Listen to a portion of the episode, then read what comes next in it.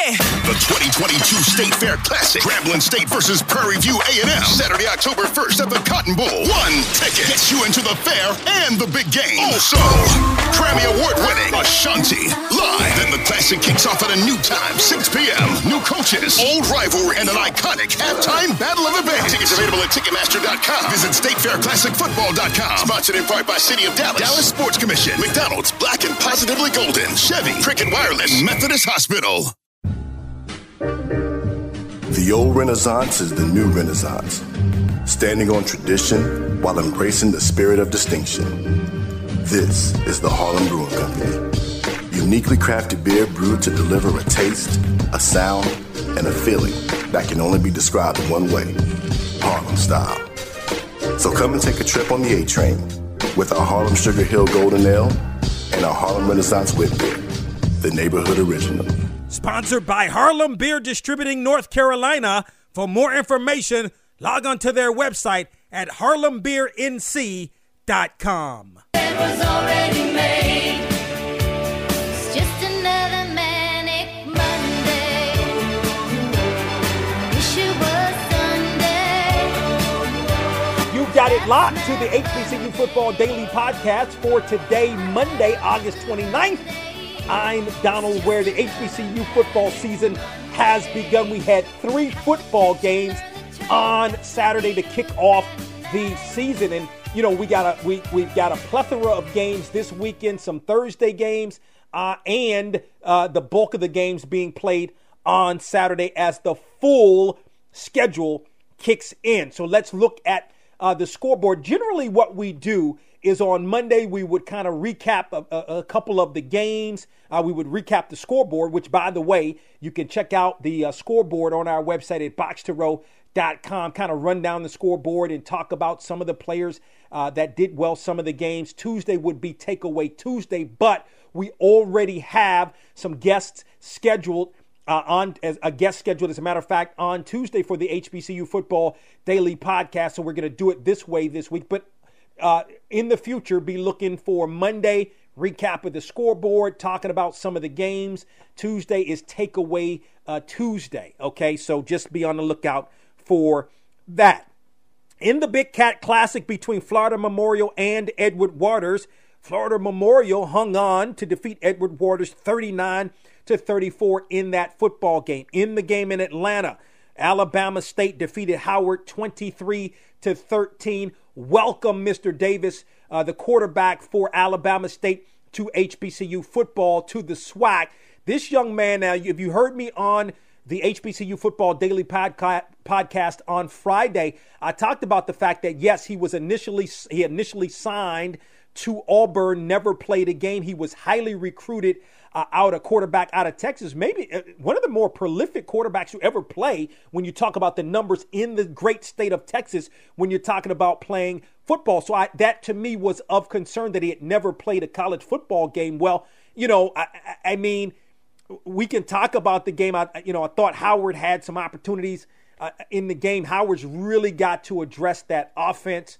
Um, really, I, the defense wasn't bad uh, for Howard, but uh, Davis came to play, had a really good football game as again Alabama State defeated Howard. Then our last game, we got to talk a lot about this game. We'll talk about the game, but we got to talk about the lead up to this football game. Florida A&M falling to North Carolina or falling to UNC 56 to 24 in this football game. Let's let's talk about the lead up because Florida A&M was missing in excess of 20 players for this football game. Let me give you a little bit of perspective uh, in, in, terms of what happened, and then I'm, I'm going to give you my opinion about a, a, a, number of different things as it relates to this situation uh, with Florida A&M. So, um, Friday, it was announced that Florida A&M would not have, I think it was uh, 21 players, maybe 20, 21 players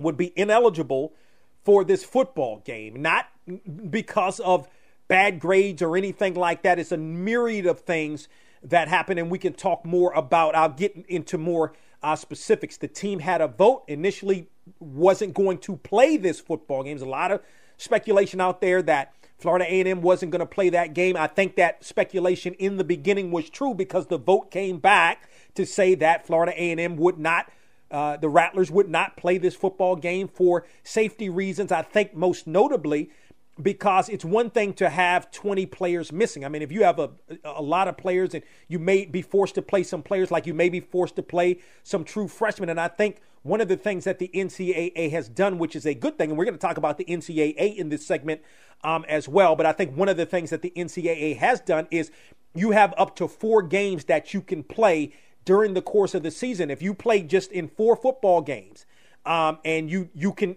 take a redshirt year. So it wasn't the numbers, it was the fact that Florida A&M only had eight offensive linemen. You got to have a lot of offensive linemen. That, that mean, you can't do anything offensively. We we a lot of times we talk about the skill positions, right? Uh, uh, particularly offensively, and we don't talk about the offensive line, which is the most important unit on the football field. If you don't have an offensive line, a solid one, you can't run, can't protect the quarterback, etc. So only eight offensive linemen. By the way, two of those offensive linemen get hurt in this game. Remember, Florida A&M is also playing up, so you're playing against a program that has you know 84 scholarships. You have 56.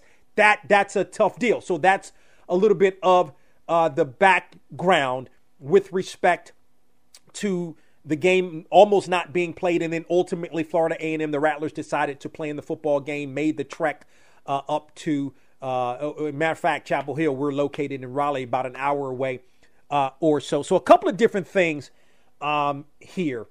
Um, n- number one, I, you know, I worked in athletic administration um, for about six years, and I thought that this was only something that happened at the D2 level. In other words, I, you know, and working at a, at a, at a university, sometimes if you know, you, you'd come up on a football season and uh, guys wouldn't be cleared. Uh, they would be ineligible, not necessarily because of grades, uh, but because of a myriad of, of different things. But guys would just be ineligible, and you'd have to get them certified and all of that. They'd miss a game, they'd miss two games, they'd miss three games. I, would never heard of anything I, that I can recall. I I'm sure it's happened, but I, I can recall, especially with the magnitude of this game, right? Like this was a game where Florida A&M was representing HBCU football. UNC, for whatever reason, uh, deemed this as the uh, HB a, a, celebration of HBCUs, which is which is great. Um, I mean that that's fine. Um, so Florida A&M is in essence representing HBCUs. Well, that's not very good representation, right?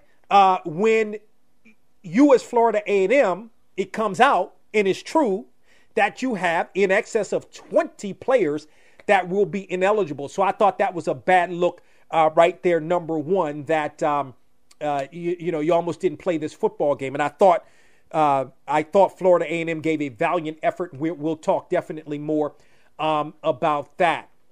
How do you get to this point? How do we get to having players that are ineligible? Well, you know, you had a situation where your your athletics director uh, resigned actually abruptly, not that long ago. Uh, he, he, took a position um, at Tulane, and so you you generally have a compliance officer which certi- which allows for players or has gets players certified. And at the smaller schools, a lot of times you only have um, one compliance officer. So it's a low, you know, Florida A&M like uh, most uh, of our HBCUs are low resourced institutions. Um, again, I've always said if you're going to play at the Division One level, I mean, but that, but but again, I, I don't want to. I, am not letting Florida A&M off the hook here because I, there's a lot of programs that are low resourced institutions that have, have not had these kinds of problems. So number one, it was a bad look, I think, all the way around for Florida A&M and HBCU football. But how do you get to this point? Um, you know, I've heard where you know Florida A&M wants to you know do various upgrades to the stadium and all of those kind of things. I think if you're going to play on the Division One level, you've got to have the mechanisms in place to be able to not allow for things like this to happen. Now, I get it. Some transition in terms of you know, uh, administrators not being there kind of led to this. I, you know, a lot of times you, we the, the blame will fall uh, two places. One on the coach or the coaches. Two on the student athletes themselves because you say, well, you're ineligible. What, what you, you couldn't, you didn't pass the class. That wasn't the case in this scenario. I don't, I don't put something like this from what I know about this situation on Willie Simmons or any of his staff because this is an administrative thing. Like if you, you're a football coach, right? You want to, you probably, he probably preaches to his players every day outside of football. We got football, we got the football part, right? But then he probably talks to his players about being a man, right? Becoming a man, going through the process of be, of getting older and being responsible. I'm sure he talks with them about the academic side, making sure you're attending your classes. I'm I'm sure that there's a coach on that Florida A&M staff that may even check in with various uh, teachers to make sure that those players are attending those classes. So I think f- from there, I would absolve the coaching staff from this. Um, you're trying to prepare, if you're coaching staff, you're trying to prepare for a season. Things like that, and I've worked in athletic administration, things like that are handled by academic folks, compliance folks, etc. So, what the issue was, uh, again, it wasn't a class deal, it was a situation where players, if not all, some, were advised to take certain classes. Okay, so they could be eligible and all of those kind of things, but they weren't advised necessarily advised correctly. Therefore, in the 11th hour, they are notified that they cannot step on the field because if they step on the field, then they're ineligible and then you have a bigger problem. So you want to kind of nip that in the bud. I give FAMU at least credit for that, for not putting any players that should not have been on the field, or even if there was a question mark. There may have been some players where we didn't, you didn't know if they were ineligible or not. You don't put those players on the field. They did not. Um, and you even had some players that were certified game of. That's up. That's bad. I, you know, and the problem is to me when we look at the NCAA, and we, the NCAA in this situation penalized the student athlete as opposed to penalizing the institution. Yes, Florida A&M as an institution is the one who should have suffered the consequences behind this situation. Okay? It's not the student athlete's fault you know you if if they're being advised to take certain classes okay to make sure that they're eligible that they're certified that they can play and that's not just football that's every sport then those student athletes in this case football players are going to take the classes that the university recommends. The university uh, is and should be in constant communication with the NCAA in terms of the mandates that the NCAA has so that players are eligible. Okay. Uh, I don't know if, and again, some of that I think is a transitional situation. AD's out. You know, you're you're trying to kind of fix. You're trying to, you know, you're trying to put a band aid on a situation that is very, very, is just a problem, uh, right? Because you don't have, you know, and, and again, we're talking about the, this transition in administration over the last couple of months. I mean, that's not a lot of time to make sure certain players uh, are certified. Certainly, there were players that uh, they knew needed to do certain things to be certified, uh, like take summer courses uh, for instance. Certain players needed to take summer courses. Um, those players, some of those players, from my understanding, did take uh, those courses, but they weren't necessarily the right courses that those players needed to take. So that's how we come to to this issue. The again, if you're the NCAA, okay, you got a low resource institution. Again, I believe that if you're going to play at the Division One level, um, that you should you you should have the resources to play at that level. But I mean, it sometimes it takes time to get to it. We know that Florida A&M uh, has been sanctioned. Uh, it has been sanctioned more recently by the NCAA for some of these very things that we're talking about, low resource institution, et cetera. We've seen programs. We saw, I mean, I'll give you an example. You know, remember when Rick Comegy was in Jackson State, and this was back in the mid part of the 2000s, or and uh, uh, you, you know Jackson State was having some real problems with, and I even said then that doesn't this doesn't squarely fall on Rick Comegy, although he was the uh, in a lot of respects was the scapegoat. This falls on Jackson State, but you know what Jackson State did? Jackson State put an investment in terms of the academic side of the student athletes. They put money into that. There are grants and things that are out there from the NCAA. They put money into that. And ultimately, Jackson State became one of those rags to riches kind of institutions, if you will, admonished by the NCAA for so many violations, APR related, and ended up getting all of that squared away to becoming one of the ones that, okay, this is uh, uh, an institution that didn't do things well or did didn't do things right. That is doing things right the right way. Okay, so with respect to Florida A&M, I think if you're Florida A&M, you've got to uh, really address this. You, you know, do you need two compliance officers? Something like this can't happen. And it, and it, to me, it brings up a couple of different things. It reminds me when Florida A&M was getting ready to try to make the move to 1A. Remember back in was that 2003, 2004. Ironically, what's ironic, I think about this, is Willie Simmons is the head of the program now. Well, when Florida A&M was going to make that move, Willie Simmons was going to make his move from Clemson to Florida A&M. matter of fact, it enrolled in Florida A&M, and then it all fell apart because of NCAA violations. That, of course, I think um, not to absolve Florida A&M at that time from those violations because those violations, uh, nothing was. It was a lot of, of speculation against the football program at that time, uh, but nothing was found about the football program. It was a lot of the other sports that had so many violations that it, it, it, as as quickly as Florida A&M made the move to 1A, it was right back in, in at that time 1AA uh, or FCS. So that that kind of comes to mind um, as well. Another thing that comes to mind is, wow, um, this isn't about the money.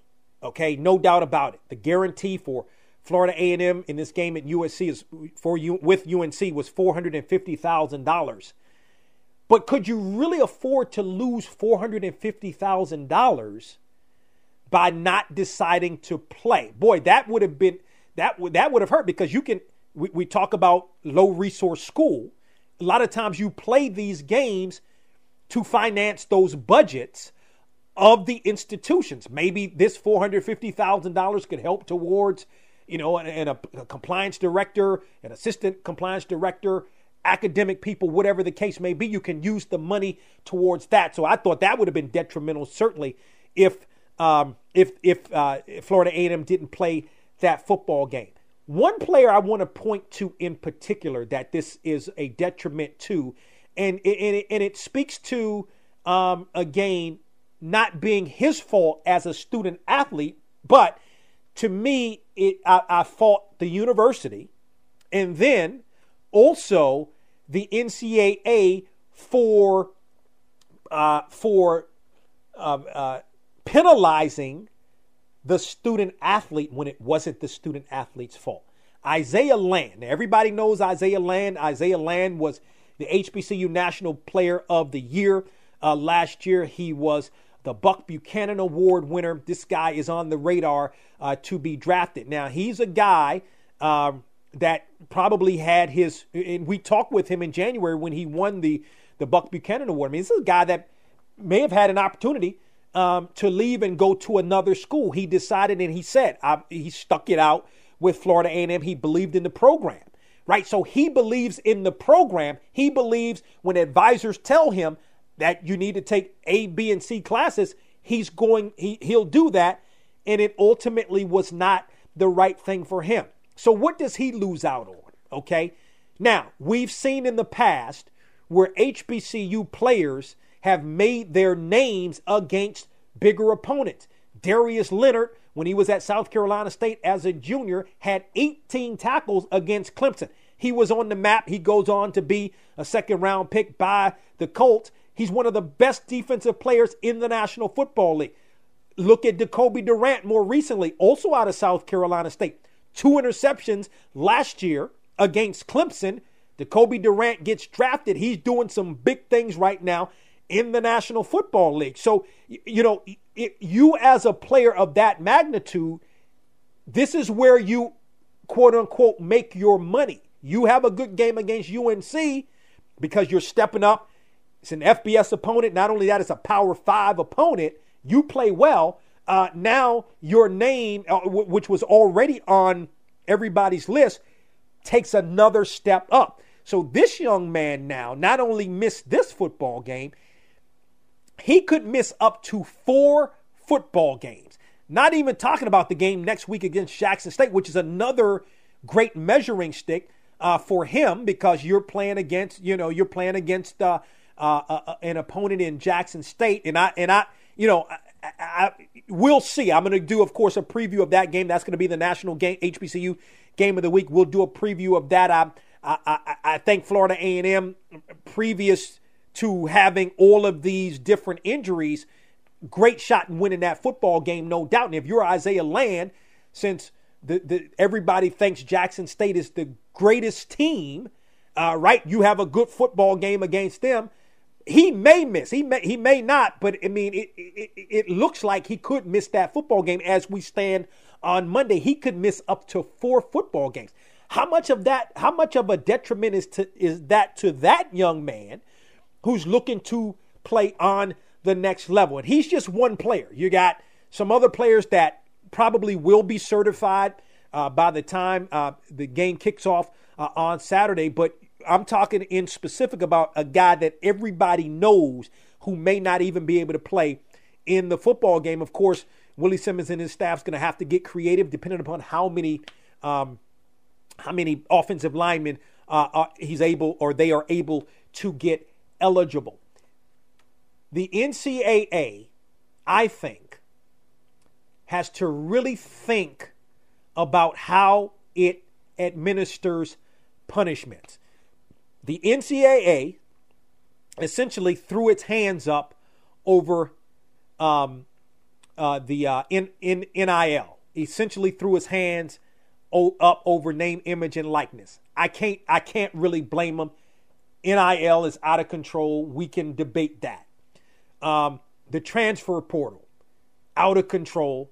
NCAA threw its hands up over that. We're seeing how that is playing out.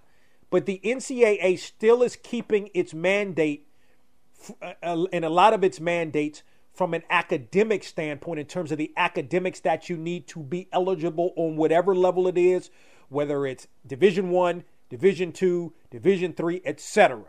Okay? It's keeping its hands on that.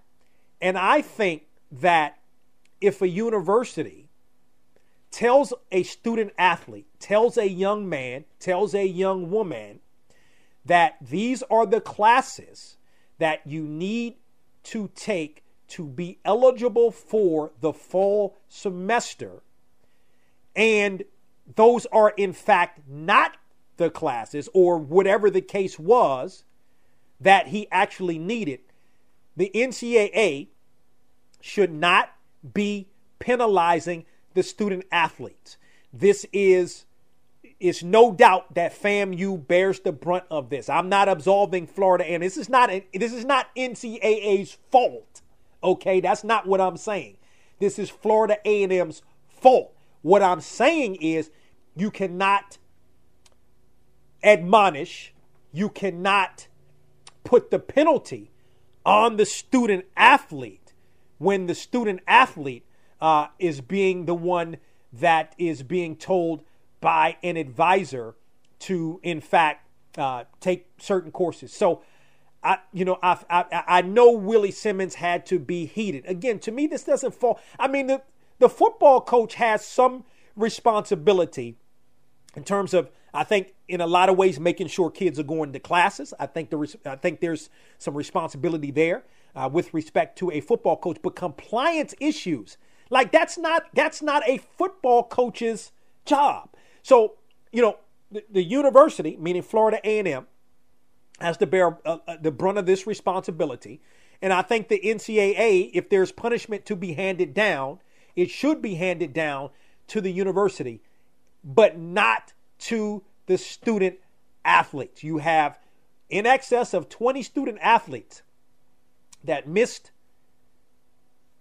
their opening football game through really no fault of their own. And that's really sad and it's very unfortunate.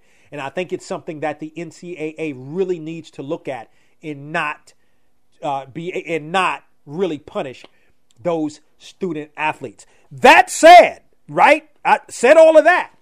Look at the football game. I mentioned the score uh, in the football game, 56 to 24. I thought it was a respectable. I thought Florida A was respectable. Missing in excess of 20 players. You're missing your best player, one of the best players in college football, in Isaiah Land. And you know, I thought it was. Re- I thought it definitely was respectable. Um, I thought Jeremy Shoop, the quarterback who came in, you knew if he was going to be the starter uh, over McKay, which he was, must have been pretty solid. Look, he threw two touchdowns in this football game, threw for close to 300 yards. I mean, so that showed well. Um, I, I, again, you're going up against an FBS opponent. Yeah, I get it. It's, a, it's, it's an ACC opponent, which the ACC in terms of football is not great, but UNC, um, you know, is is solid. No question about that. I thought Florida A&M played a respectable football game, um, even in spite of all of this. But now we got to see what's going to happen throughout the course of this week. How many players are going to be eligible to play in that game against Jackson State? And that's going to be a big time football game. And of course, I'm going to have my thoughts on the HBCU football game of the week on Friday. So that's the HBCU Football Daily Podcast for today, Monday. We've got a couple of coaches' interviews coming up for you on Tuesday and Wednesday, or tomorrow and Wednesday. On Thursday, we'll start to transition, take a look at some of the games uh, for week one of the HBCU football season, which we have some games on Thursday. And then on Friday, uh, of course, we will have we will preview the HBCU national game of the week. Don't forget to tell a couple of friends about the HBCU Football Daily Podcast, where you're watching us right here. You can find us on the Box to Row YouTube page. Also, if you're listening, you can find us on our website at boxtorow.com, also on iheartmedia.com, or wherever tomorrow, you get your podcasts. Talk with you tomorrow. Tomorrow, I'll give my life. Tomorrow, I thought about today. But it's so much easier.